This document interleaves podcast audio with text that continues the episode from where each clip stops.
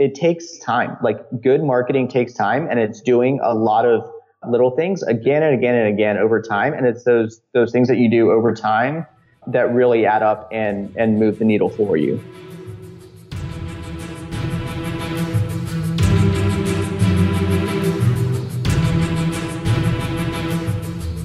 Bonjour, bonjour. Welcome to everyone hates marketers dot com. I'm your host, Louis Grenier.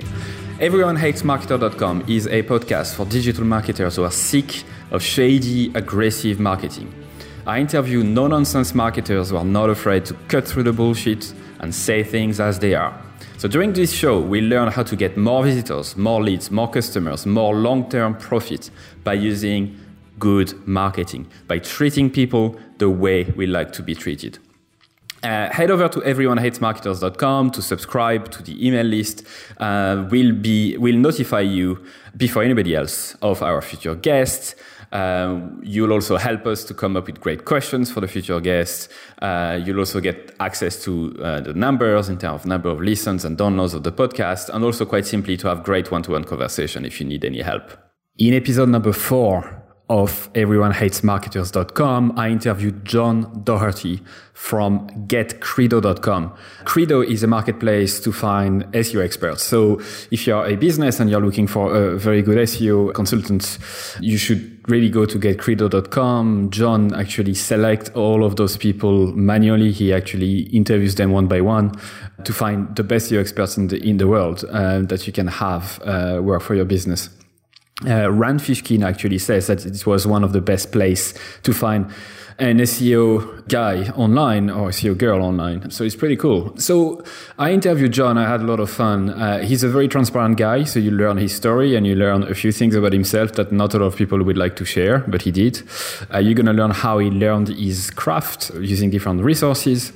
You're going to learn why good marketing takes time, and when to outsource and when not to outsource, plus plenty of other things. I don't want to spoil the fun. So have a listen and let me know what you think. Hi, John. Hey, Louis. How's it going? Pretty good. Thanks for coming and thanks for taking the time to speak with me today.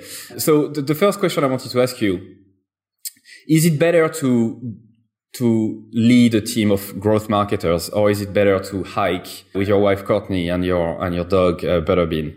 Oh, that's a great it's a great question. It depends on the mood that I'm in. No, I'm I'm kidding. I uh, I love both. I mean, I've I've definitely had the chance to build you know awesome teams and work with some very smart people at Distilled and Hotpads and places like that that I've worked. But I very much believe in work life. I call it integration. So I, I enjoy being able to to travel and, and, you know, go hiking and camping with my wife and my dog, and at the same time be able to run my company. So actually right now it's uh, November second when we're recording this. I'm actually in Prague right now. I'm on a three and a half week around the, the world trip with my wife, going to a bunch of cities in Europe and then going to Japan for a week and kind of working as I go as well. So I love being able to to do both at the same time when possible. I have a burning question for you.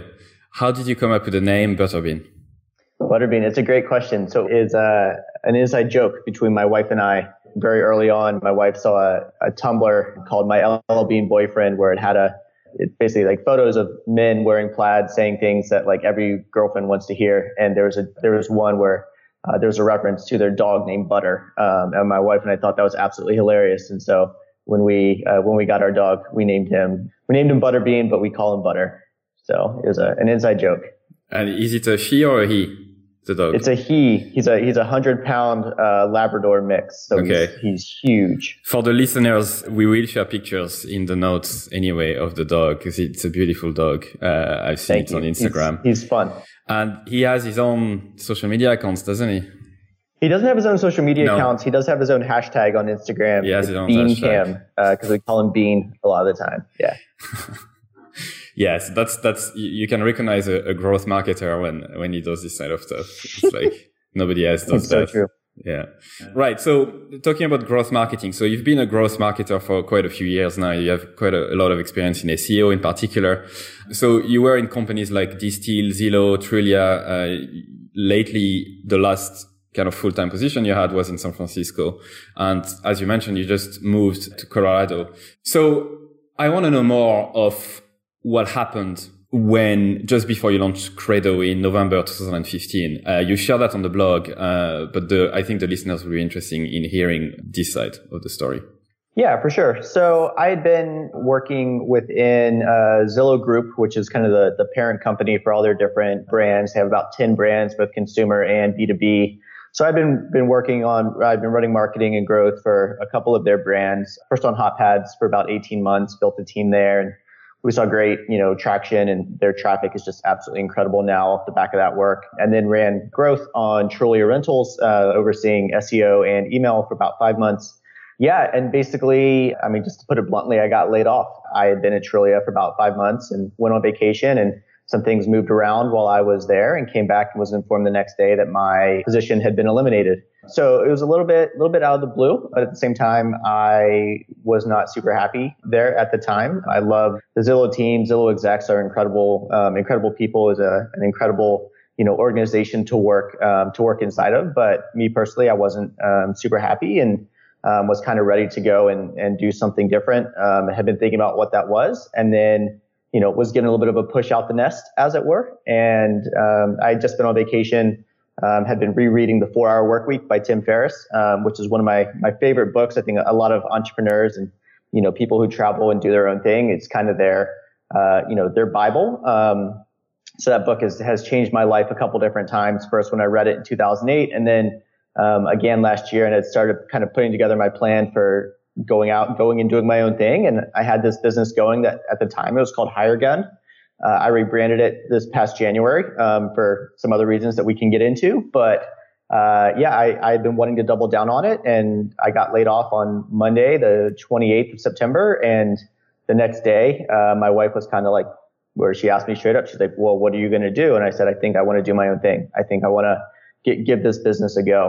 And did, and she basically said, okay, make it work. And so that's, that's what I did. I, I doubled down and had signed a, I signed a couple consulting clients within a couple of weeks and started working on the, on the software platform. And, you know, a little over a year on now, I've, you know, been supporting myself and built a, you know, a successful software business. You know, it's still early days, but, you know, it's paying the bills, and I'm happy doing it, and it's making a difference in the industry. So yeah, that's, that's what happened. I, and I wrote pretty in depth about it, I think back in January, on my own uh, personal site, john f doherty dot com. So um, you can read the, the full the full story there.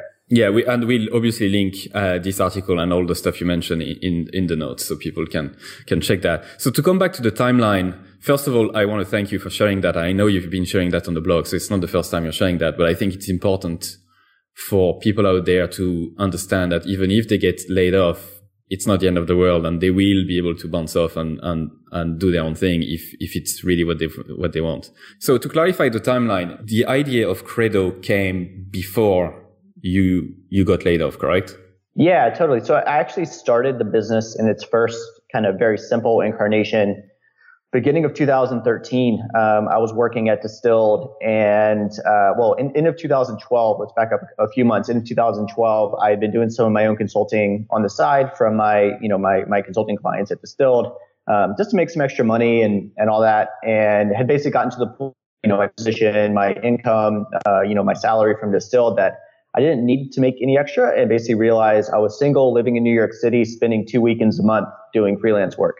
Um, you know, where I wouldn't leave my apartment. I was like, this is ridiculous. Uh, I'd much rather be out, you know, meeting people and, and I mean, living in New York City. So I started getting rid of my freelance clients, which were, uh, starting in like November twenty twelve, I started doing that. And it actually worked out very well, because in January of two thousand thirteen, I met my now wife. So I was actually starting to get some time to, you know, to hang out with her. I, I much preferred to hang out with her than sitting on my computer doing, you know, freelance work. Um, and so my clients started asking me, well, who should we work with? Um, and then I had other people coming to me through my, my personal website saying, hey, I'd like to work with you. I was like, well, I'm not taking on work. And they started asking me, who should I work with? So I, I pinged my friend Brandon Doyle at Wallery Media and was like, hey, I have this lead for this person looking to do this. Would you be willing to pay fifty dollars for it? He goes, sure. What's your PayPal? So literally three minutes later, I had fifty dollars in my PayPal account, sent him the intro, and was like, Hmm, maybe there's something here. So then I went and bought a domain name. Um, hiregun dot co was the original uh, domain name. Kind of threw up a super bad looking, in retrospect, uh, WordPress site, um, and kind of started it from there, and did it a bit, you know, through that year. Um, and then when I went in house, I, I kind of just like kind of just let it go, but always thought that there could be something more there. Um, so it was kind of sitting there in the back of my mind for a while. And then when I, uh, you know, no longer had a job, I was like, well, this is, this is what I'm going to do. And how did you, like, how did you get your first ten customers?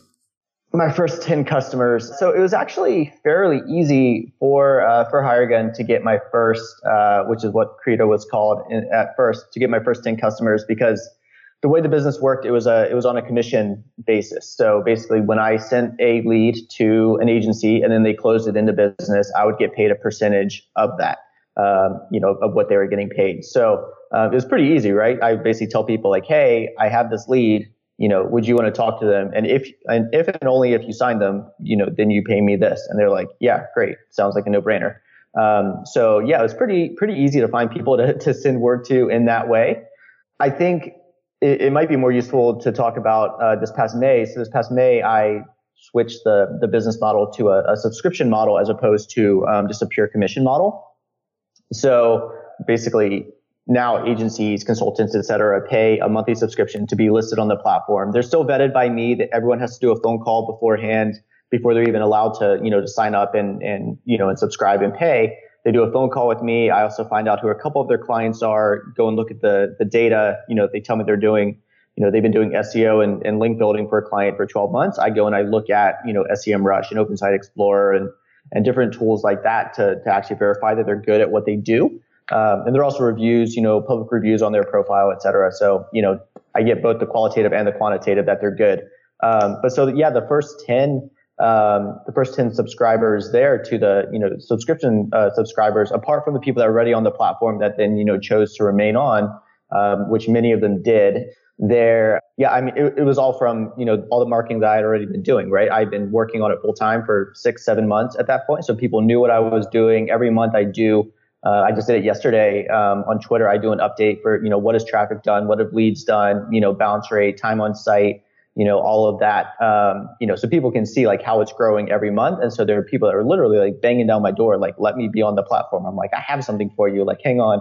And so once I did, uh, once I opened it up, there were, you know, a bunch of people that were like, finally, I can, you know, I can finally be on, uh, be on Credo. So, um, yeah, so it was all like the advanced marketing that I had been doing that really got me the first ten, uh, ten subscribers, um, apart from the people that I'd already been sending work to on the commission basis.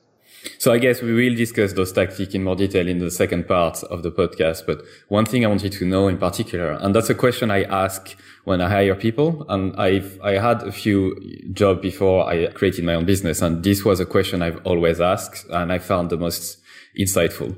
So outside of this event, we discussed a few, uh, a few times already during this podcast. Was there any particular event in your life that made you who you are today?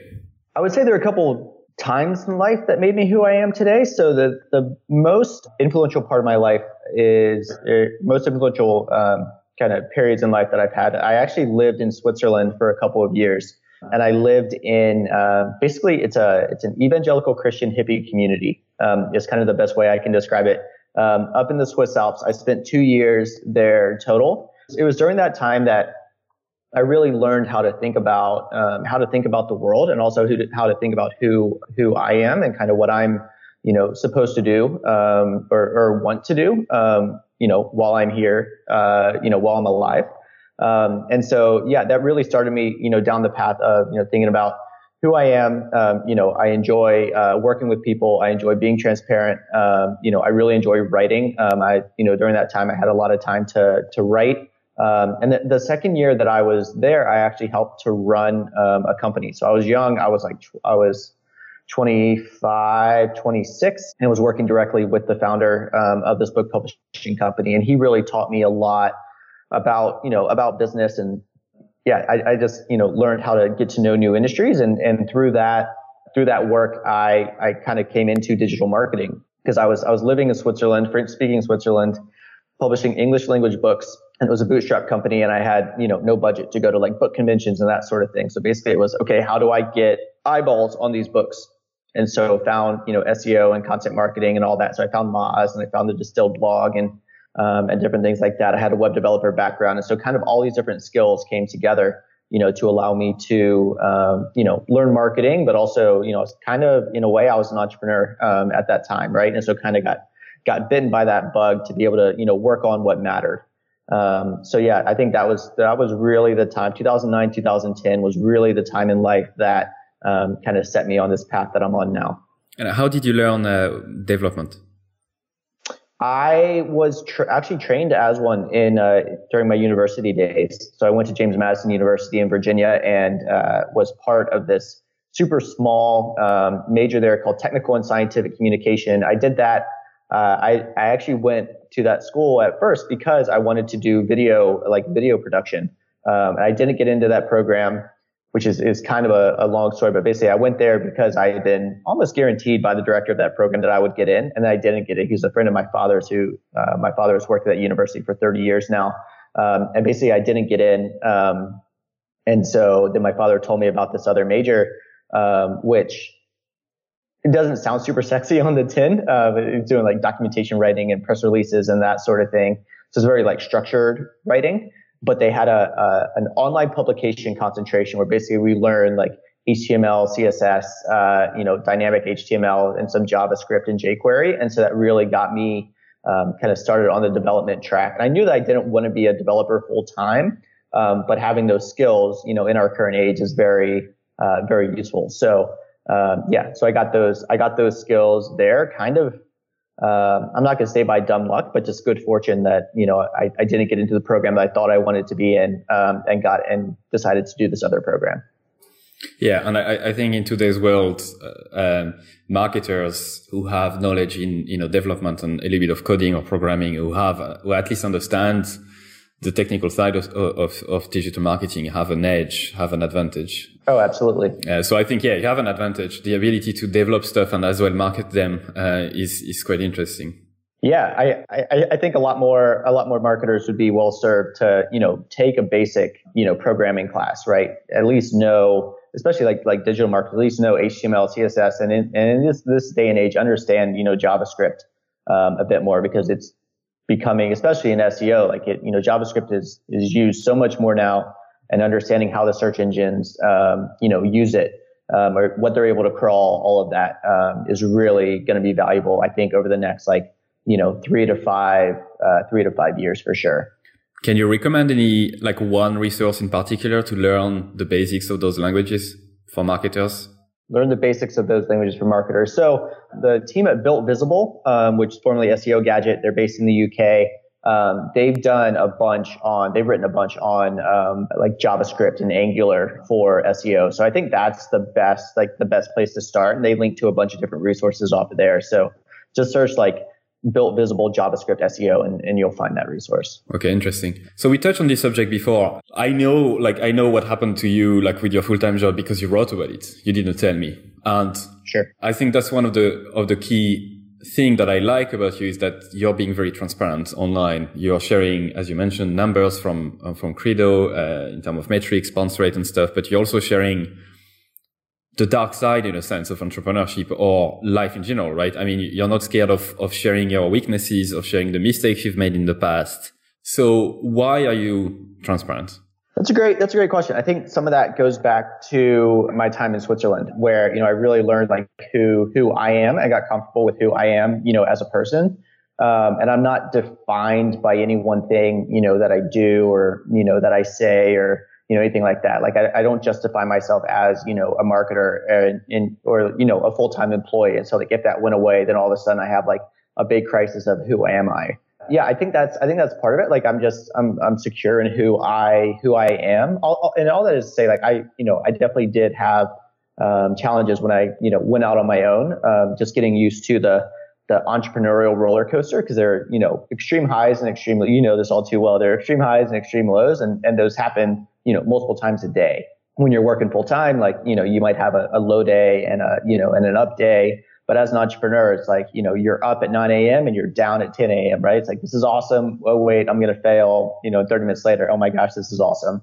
Um, so getting used to that was was definitely one um, one thing. But I mean, I, I think at the end of the day, like uh, I'm I'm a teacher. Uh, my parents are both educators. Um, I enjoy teaching as well. I enjoy, you know, sharing lessons and, and kind of helping people be successful as well. And so being transparent with what, you know, with what I'm learning, um, has, has always just been a way that I've, that I've operated. And so I've just become a lot more comfortable over the years, just kind of sharing everything that I, you know, that I know. So yeah, p- part of me can't help but do it. There have definitely been times that I've shared too much and people, you know, in my life have gotten angry at me. But, you know, so I, I've kind of learned how to, you know, temper that and at least make sure that if, you know, if I'm talking about something that involves someone else, making sure that they're okay, that they're okay with me sharing that, right? And trying to be, um, you know, as Rand Fishkin says, tag fee, right? And being, um, you know, being empathetic to other people and, and what they're comfortable with. But, you know, if it's just me and stuff that I'm learning, like, you know, I'm, I'm an open book and I'm willing to share, to share anything because, you know, it helps other people, helps other people know that, you know, they're not alone. Other people, you know, that they see as successful. And, you know, I don't really consider myself successful yet, but, you know, I'd say I'm on my way there, but, you know, people view me as successful. And therefore, like, if I'm sharing what I'm learning, you know, and, and sharing my struggles, then they also realize that, oh, it's actually natural to struggle. Everyone struggles. Everyone has the things that they're working through themselves. Um, and that really helps them, you know, continue on their own path. Do you think there is any limit to being transparent? Uh, yeah, I, I think what I what I just said about, you know, especially when it involves other people, I think that is uh, th- that is my personal limit. So, you know, I try to be very, I, I believe in letting other, in being gracious to other people and basically giving other people the benefit of the doubt. I never want to throw anyone under the bus, right? So, you know, there are definitely things, I mean, even like the, you know, the whole situation of me, you know, getting laid off, like there are certain people that I could just, you know, publicly blast. And there's no reason for me to do that, right? I, I want to allow people to save face. Um, so yeah, so, so trying to be, um, you know, as I said, empathetic, um, to other people and, you know, and, and good to other people because, because I want people to be good to me, right? I mean, if I deserve to get thrown under the bus, like I'm sure people will throw me under the bus. I've had people do it before, but, you know, it doesn't feel good, you know, to be thrown under the bus or honestly to me to throw other people under the bus, um, because it kills relationships. So, Um, I think that is, that's the limit, um, for me. In one of your other blog posts, you mentioned that when you were in charge of a team, you, one of the mistakes you thought you made was to be too transparent. You mentioned that it, you, you were being too transparent and therefore you weren't protecting your team too much. Can you tell me more about this? Yeah. So that one, as a manager or as a business owner or something like that, you kind of, when you have employees, when you have people that are, you know, directly reporting to you, um, I think you kind of have to learn what each individual person is able to, um, kind of like process and bear and bear themselves. So, um, yeah, I, I made the mistake of there were, uh, there, there were a couple people that, I, I eventually realized that they basically couldn't handle the, you know, the ups and downs of what, um, you know, kind of what the, the, the brand that I was currently with was kind of the struggles that like different, you know, teams are having or different people are having working together. Um, and so really I should have, uh, you know, kept that to myself or, you know, just talked about it like with my manager or something like that. Um, So yeah, I, I think that, that that was the the what I was really referring to there. Um, so when it comes to yeah, people reporting to you, being very careful about like what you share, the different challenges that are going on. I think when it comes to your own peers, and so people that are like, you know, if you're a director, people that are other directors like within the within the company, like they can really um, you know kind of empathize and you know and and. to put it bluntly, handle it, um, you know, and be able to, to deal with it, you know, personally and emotionally, that sort of thing. And then, so, so I, I learned a lot about not communicating, you know, struggles down, but just communicating struggles up, because that's why, you know, people that are, that are above you in the, you know, in the, the company organization, you know, they're there for a reason, right? Especially your boss. Like I was reporting to the C-suite. And so like my boss is, you know, she was incredible. You know, she, she is an incredible professional and, you know, has been through a lot and is where she is for a reason. Um, and so that was really where I should have, that, that's really the only place I should have been going, you know, with that, with, with those struggles going on. All right. That's an interesting aspect because, yeah, transparency is kind of a buzzword at the minute. A lot of people are starting to talk about it, but I think, yeah, there are limits to it. And in our own team, I've noticed many times that sometimes it's better to actually digest the information you get, make sense out of it, and then share it in a constructed Uh, manner instead of just being transparent every time for everything. Especially. And, and, and I think one thing that I've learned is more junior employees need to feel very secure. And, uh, you know, they, they, if they're not used to business and how a business is run, like business is messy, but when you first get into it, it doesn't feel like it's messy. It feels like, oh, wait, you know, everything just works well. You look at a company from the outside, you know, when you're a young employee and you're like, wow, that company has everything figured out. And then you get inside and then you kind of find all the skeletons, right? Mm-hmm. Um, and every company has its own problems. And so I, I think part of it is is maturity. Um, but yeah, like, you know, if you have a, a junior associate, they shouldn't know all the like, you know, just on the tin, like, you know, kind of struggles that are, you know, revenue struggles or whatever that are going on. Like you should, you know, you, you should take the time, as you said, to step as the owner or whatever, take the time to step back. You know, what does this really mean for the company? And then communicating, um, you know, you don't have to go into the ins and outs of like, oh, we lost this client or, you know, the, this, uh, you know, this customer, you know, quit because they're not happy with blah, blah, blah. You know, that should be communicated to the right people, but it doesn't have to be communicated to everyone. And so, but, but really saying, okay, you know, this event happened. And this is what it means, and this is what we're doing moving forward, um, and really giving that clear that clear vision.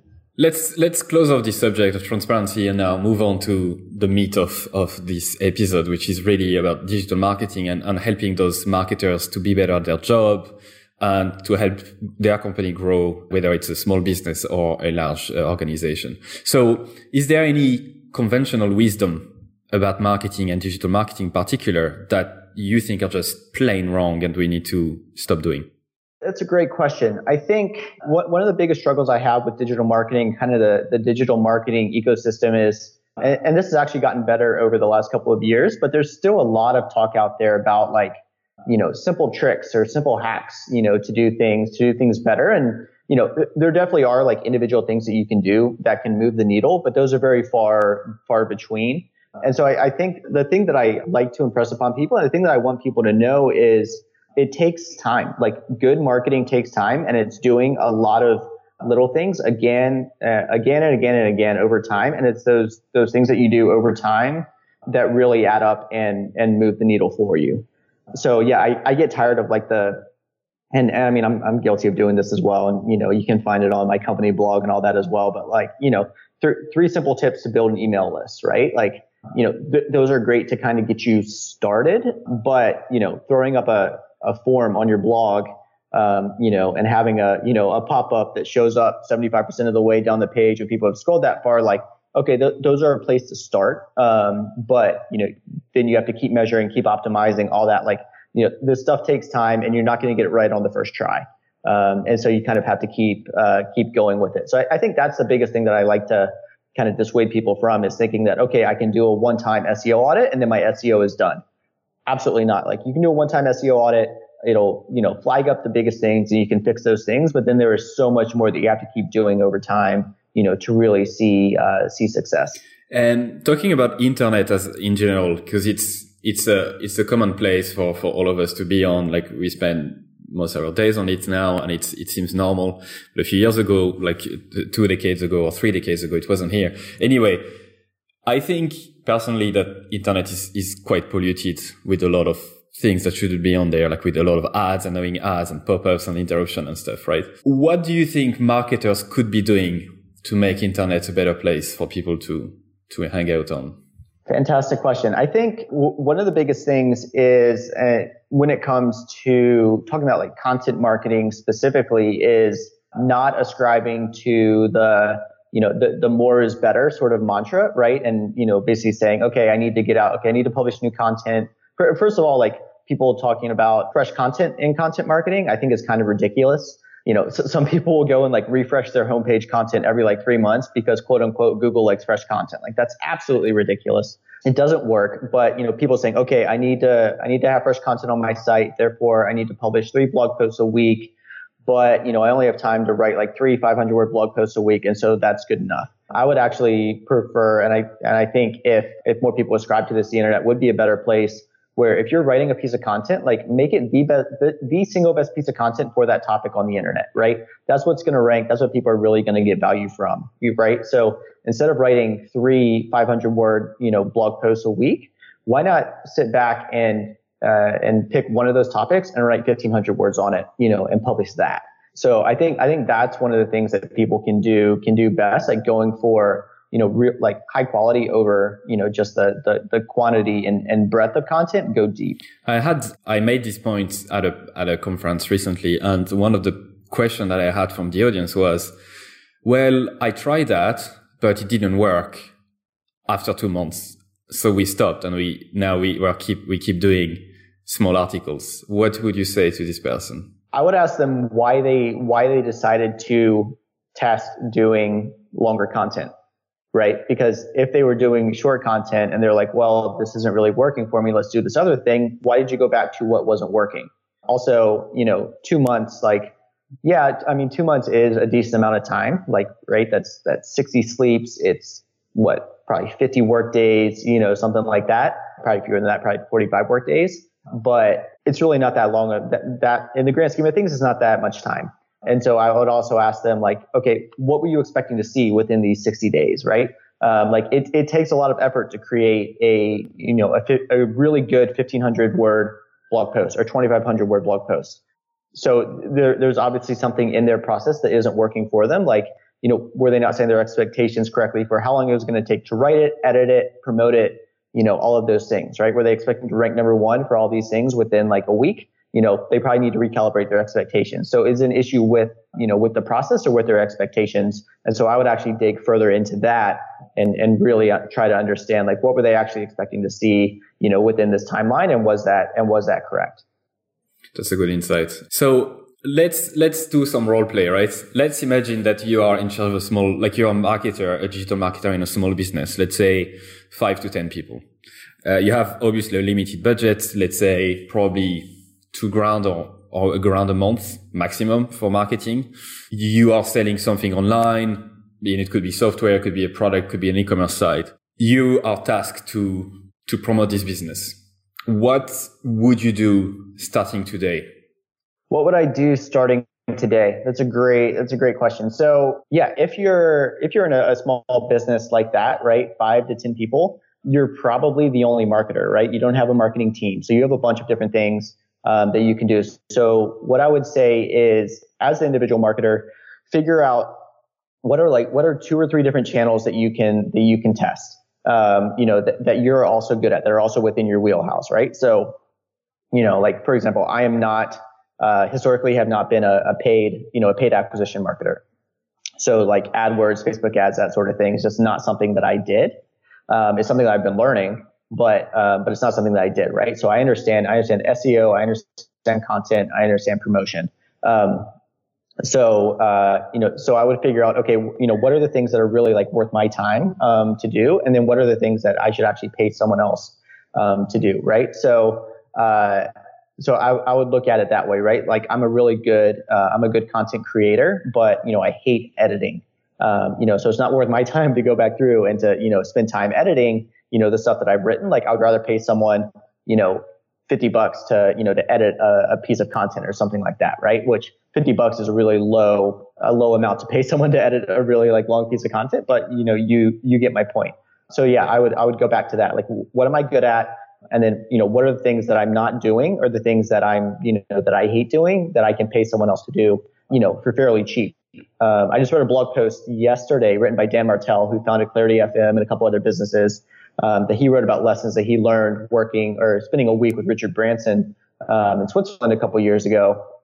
And basically, uh, Richard and his team are really good at um, kind of outsourcing the things, um, you know, that aren't worth, you know, Richard's time or, you know, his assistant's time or something like that. So basically the way Dan operates now is if he can get someone else to do something like for five bucks or ten bucks, you know, something like that.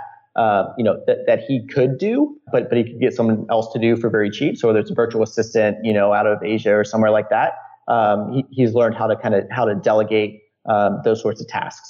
So I, I think at, at the end of the day, that's what it comes down to. Like, what is worth your time? What is not worth your time? If you can get someone to do something just as well as you can do it, you know, for cheaper than you can do it, then it's worth paying for. So first step, pick two or three channels. If I understand well what you said, you need to pick channels that, one, you have experience or that you're comfortable with, and two, that might, that are a good bet for your business in the industry you're in to invest in. Yep. Um, I think there's a good book called Traction that actually helps you to choose those channel, channels. I think there is like nineteen channels in total you can pick from.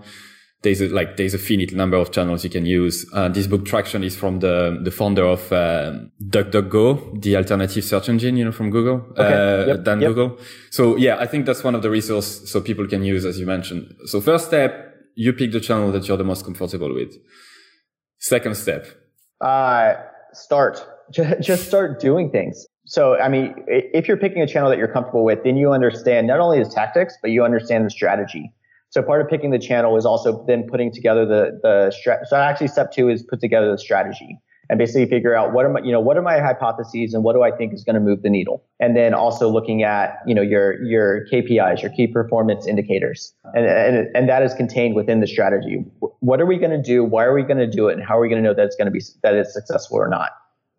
So, you know, if it's, uh, if it's S E O, then, you know, if S E O is, is one of the channels, then putting together the strategy of, okay, um, you know, we're a pretty new site, we're a pretty small site, pretty new site. So, you know, do we have the necessary pages that we need on the site to rank for the keywords that we need to rank for, you know, that Google's, you know, ad planner tells us, you know, people are willing to pay, you know, to pay to get clicks for, you know, so do we have pages for those that can rank organically? And then what, how many, you know, how many links, Uh, what sort of link building are our competitors doing? And so, um, you know, w- what sort of link building strategy do we need to put together?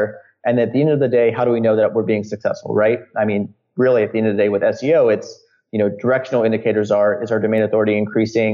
You know, are we getting more linking root domains? Um, you know, are we launching more pages? But then really at the end of the day, are we getting more traffic and are we getting more revenue from this channel? So, so that would be, that'd be step two, put together, uh, put together your strategy and then decide on some of the tactics that you're going to do, um, and know what numbers you're going to measure in order to know, uh, you know, if you're on the right track. So let's, let's talk about S E O in more details, as I think this is the, the, the channel or, or the, the, the, the marketing kind of activity that you're the most expert in. Let's say that we've decided that S E O is the number one channel we're going to use to help our business grow, as I'm, I'm, I'm just the, the only marketer. So you touched on the steps you will take. So let's drill down into those steps. The first one is you said to basically audit your current assets, your current pages, and to know whether you can rank for those, right? Yep. Do you have any tools uh, that you could recommend for people to use for this particular task? Yeah, I mean, the, the best tool that I use for this when it comes to clients, and, and there are other people that, that would recommend some other uh, different tools, but the, the tool that I that I go to is SEMrush. Um, so SEMrush, you can basically put in your um, put put your website into there, right?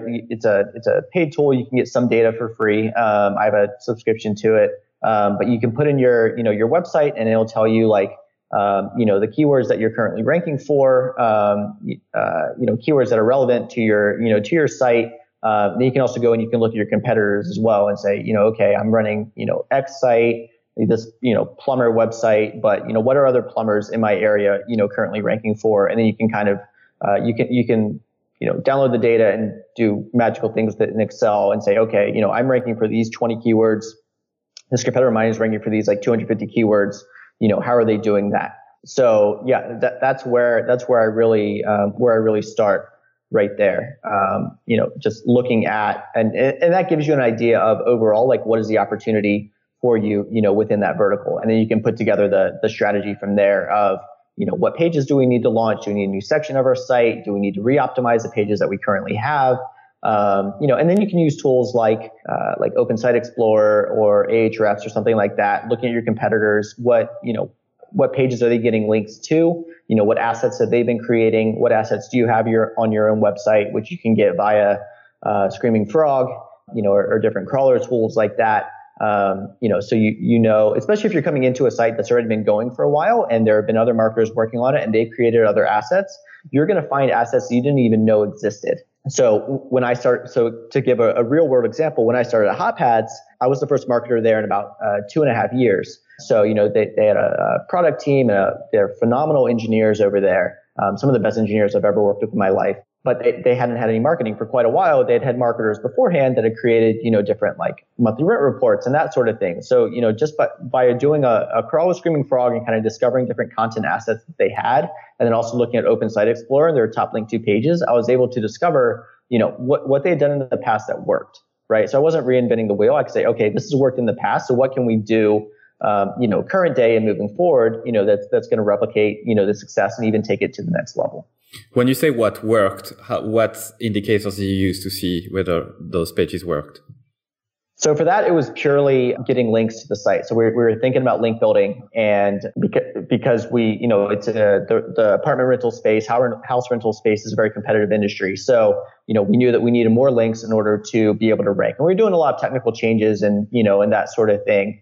Um, you know, I got in and did a technical audit, you know, off the bat. But when we were thinking about uh, link building, it was, okay, wh- what have we done in the past that's got, that's worked to get links um, for the site? Or even better, what's gotten links in the past that, you know, currently isn't, uh, we're not using that link equity to help our other pages rank, right? So like what, you know, what internal links can we build, that sort of thing to, you know, to, to use this link equity that we already have, but then also moving forward, how can we get new links, you know, to our website, um, as well? Okay. That's a good kind of S E O blueprint to start with and to really have a good understanding of your of your website and what to do next. I think you touched on that briefly, uh, and I think that's something we could discuss now. N- now, let's say that you're not the only marketers in the team. Let's say that you're working for a bigger company and you have a team of marketers with you, let's say five to ten people. Mm-hmm. And one of the tactics you've chosen to to really leverage is content marketing. Now, yep. The issue is you guys have a lot of good content, but nobody seems to care. Nobody seems to read. What would you do if you were in this situation? In that situation, I would question if you actually have good content. If you think that you have good content and no one cares about it, no one wants to share it, no one wants to link to it, then obviously you're not putting out what your audience needs. So I would actually go back to the drawing board and, and go and do customer research and say, okay, you know, what, what do people in the apartment rental space, for example, really care about? So, you know, going and doing your keyword research and, you know, and all those sorts of things. What sorts of questions are people asking? Um, you know, uh, and, and then at the heart of it, like what is involved in, so, so where I went with Hotpads is what do people, uh, really care? What does our audience really care about? What are they really thinking about when they're looking to rent a place, right? Not just like how many bedrooms does it have and how much does it cost and that sort of thing. Because a, a lot of those, uh, what, what we found is that, uh, a lot of those, um, people are kind of loose on, right? So if they say that they can pay two thousand dollars a month to rent a house, um, they can probably make two thousand one hundred dollars or two thousand two hundred dollars work, right? And if they say they want a one bedroom, if they can find a two bedroom for the same price or one hundred dollars more than what they said that they can pay, they're probably going to do that, right? So like those sorts of things don't really matter. But what they really care about is, you know, it might be entertaining, um, you know, friends. And so having a space to entertain their friends or having a backyard, you know, for their dog because they're a pet owner and they love getting outdoors, right? Or accessibility to the outdoors. And so for a lot of people, actually finding a place to rent is pretty emotional, you know, and, and so like how it, you know, how it makes them feel and does it fit their needs, um, as opposed to is a one bedroom for under two thousand dollars. Um, that, that second one is a very static one. The first one is, is much different. So actually getting into that kind of th- those emotional needs of, you know, what they're really looking for. And then you can craft content around that. So we did things like, you know, is it cheaper? How, how much money are you going to save in the major metros if you, you know, get a, get a one bedroom apartment with your, uh, with your significant other, as opposed to, you know, having two separate studio apartments. Um, and we launched that around Valentine's Day, right? So it wasn't the typical, uh, you know, typical content around Valentine's Day, but it was, uh, you know, more of an emotion, you know, money is emotional at the end of the day for a lot of people. And so, oh, wow, I can actually save a lot of money. And that makes me feel good by, you know, moving in with my, uh, you know, with my significant other or getting married or whatever, as opposed to, you know, having your own place and having quote unquote independence. Yeah. So, so I'd actually go back to your original question. I would go back and rethink, you know, your concept of what is good content or quality content within your own industry, if those are the sorts of things that you're running into. So you, you mentioned customer research and you mentioned one tactic within customer research to really understand those people. You mentioned keyword research. Any other tactics that people should use? One big one that not, that not enough Uh, marketers, especially digital marketers who are very like, uh, very data driven is surveys. A lot of people don't go and, you know, and, and survey their, uh, survey their audience and, you know, figure out the things that they really care about. Right. And just asking open-ended questions like, you know, when you're looking for an apartment, what are the things that, uh, that come to mind other than price and, uh, you know, number of bedrooms. Right. And so people will say like, well, what I really care about is this, right. Or even ask open-ended questions like, what do you enjoy doing? So th- that can really, that can really help. And that kind of gives you more of like the, the qualitative stuff. Uh, so, so I think, so surveys, but then if we even go a step broader than that, um, actually talking to your customers, like one of the best things that I do with my own business Credo now is when someone, when someone new signs up to the platform within the, after they've been on for about a month, what I like to do is I actually like to hop on the phone with them again and say like, okay, you know, you've been on for a month, you know, give me your like, your completely open feedback, right? Like I want criticism. I welcome criticism. I want to make this, you know, the best platform for you to get new business, you know, new digital marketing business through. So what are the things that, you know, that, that the platform currently does that you hate that I need to fix? And what are the things that it doesn't do that would make your life better? Um, and that always flags up different things. You know, just last week I did a, I had a conversation with a, a guy that had been on for about a month, and he flagged up a couple of things I hadn't even considered. And, and some of that is in the messaging, and some of it is also, you know, product changes that I need to make. So just getting that customer feedback is, it helps you get into their psyche. It also, it can also give you very like actionable things to go and do, um, to, to quickly make an impact for people. Customer research. So as you mentioned, number one, talking to people on the phone, uh, on Skype, on real life, sending surveys and keyword research.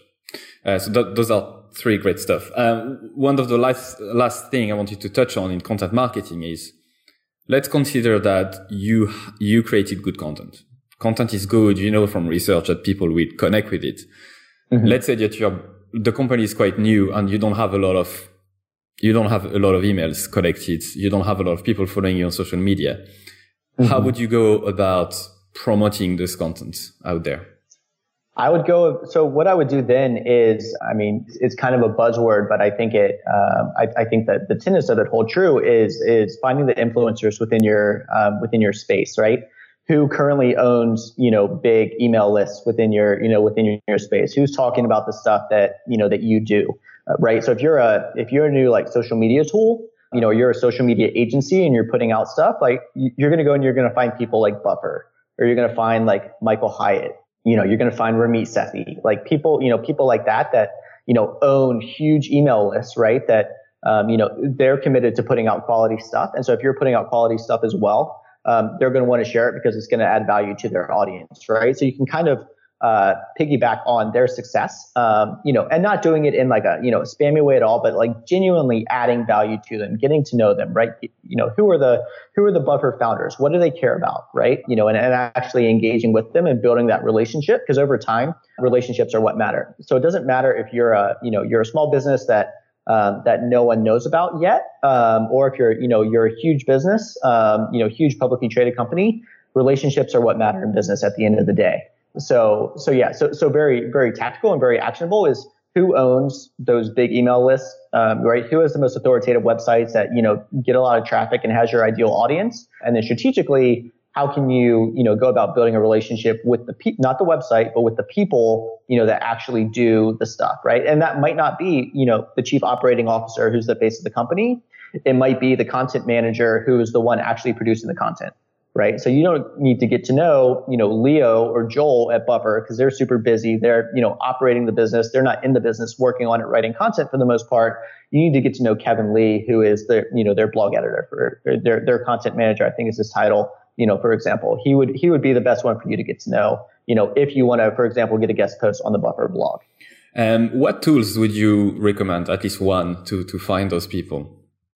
Follower Wonk, I think, is still the best, uh, the best tool. Currently owned by Moz. I know they're looking to, um, to, to sell it to someone who wants to keep it going as they're refocusing back onto S E O. But, um, that's a, that's a great one. And then I'm going to plug my friend's tool here. I haven't actually used this one, but I know that it's very useful for, uh, for influencer marketing. It's called IntelliFluence. So intelligence and influence put together in IntelliFluence dot com, run by Joe Sinkwitz, um, who's a fantastic Uh, fantastic marketer. So yeah, they launched that a couple of months ago, and I, I think they're having some, some really good success with that. So if you're looking for, you know, influencer marketing, helping people or finding people to, to help you promote your brand, like I, I would definitely check that tool out as well. Nice one. I've, I've never heard of this, so I'll definitely check it out, and we will add it to the notes, uh, anyway.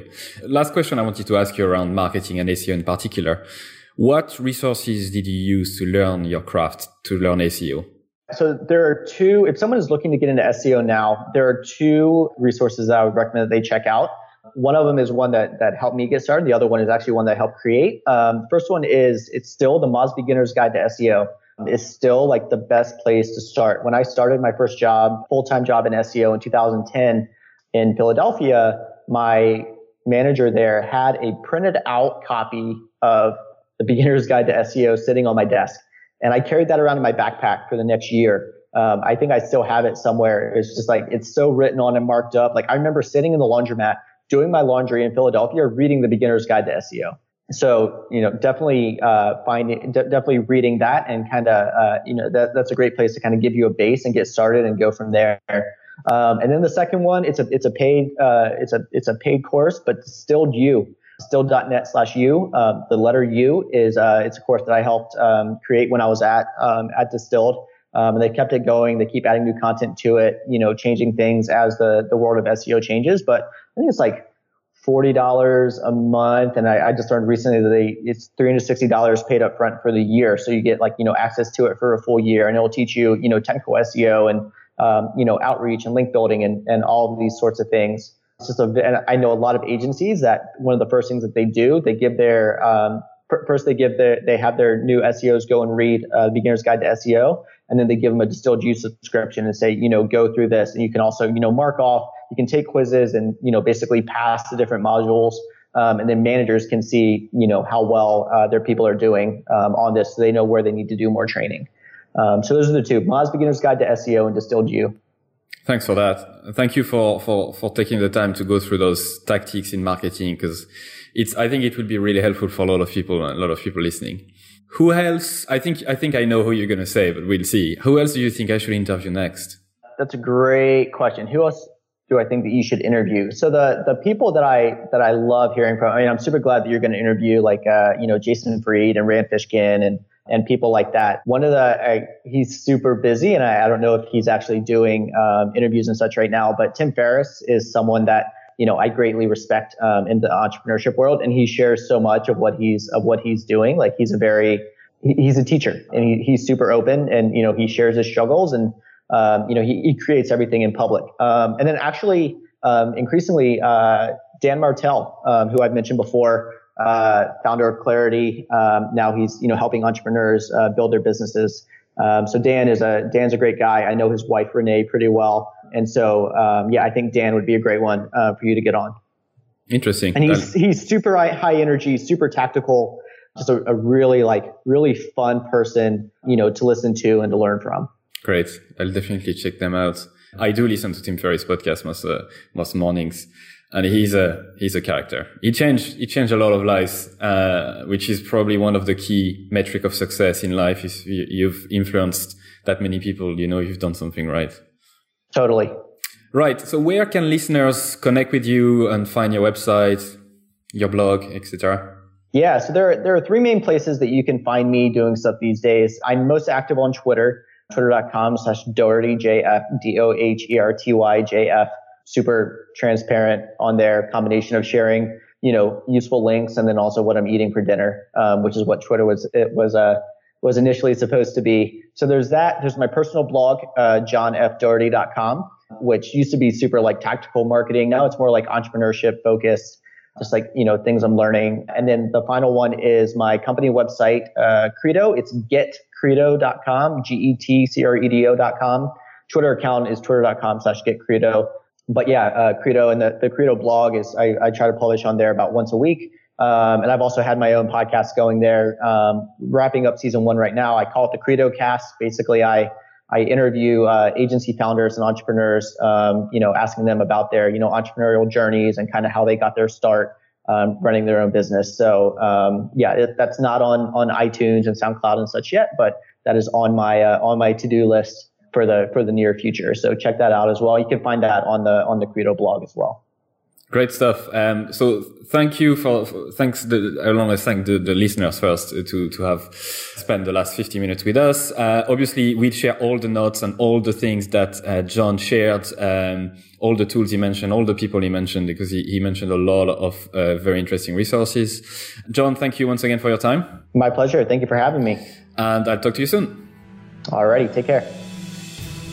That's it for another episode of everyone hates marketers dot com, and this is the moment where I tell you to subscribe to our email list. So before you leave and go to another podcast or listen to another episode, I don't treat email lists uh, the way people usually treat their email list. I really treat that as a as a one-to-one conversation. So I'm going to send you very short and personal emails every two weeks, I would say. We I'll inform you of guests in advance. I'll share with you like numbers and how many listens we get. And I'll also ask you for your feedback in terms of the questions we can ask future guests. And perhaps I can also uh, have you on the show uh, someday. So don't be afraid to subscribe. I'm not going to spam you. And you can always uns- unsubscribe for sure if you wish. The second thing we need from you is your harsh and honest feedback. We know that this show is not perfect yet, and we always Uh, can improve. So you can send us your email at feedback at everyone hates marketers dot com. Good or bad, please feel free to send me an email. And the last thing I'd like uh, from you is that if you did like the episode, please share it to your friends, your colleagues, or whoever might like it. And also please review it on iTunes or another service that you might use to listen to your podcast. Because if you leave us a five-star review, it means that more people will be likely to listen and we can spread the word quicker. So thank you so much once again, and au revoir.